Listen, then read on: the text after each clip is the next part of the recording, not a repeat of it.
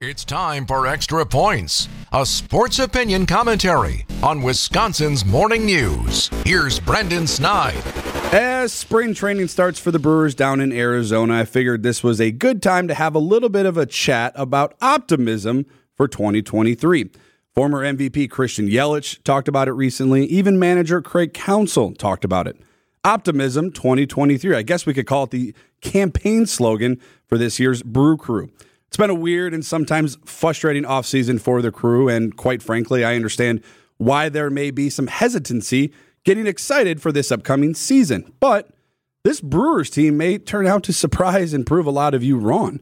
Adding a 25 year old All Star catcher in William Contreras, adding a healthy former All Star in Jesse Winker, maintaining one of the top starting rotations in all of baseball to go along with an All Star closer are all part of a recipe for success in 2023. The Brewers finished just one game shy of making the playoffs in 2022. The team that beat them out, well, that was the Philadelphia Phillies, that same team that went to a World Series. And to me, this team is better than they were just a few months ago as their season ended early.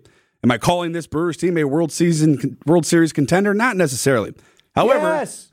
however, this team will compete with the best of the best in 2023. My advice for all of you, enjoy the season and expect this team to be there come October competing in the playoffs. Stay positive, Brewers fans, and remember, optimism for 2023.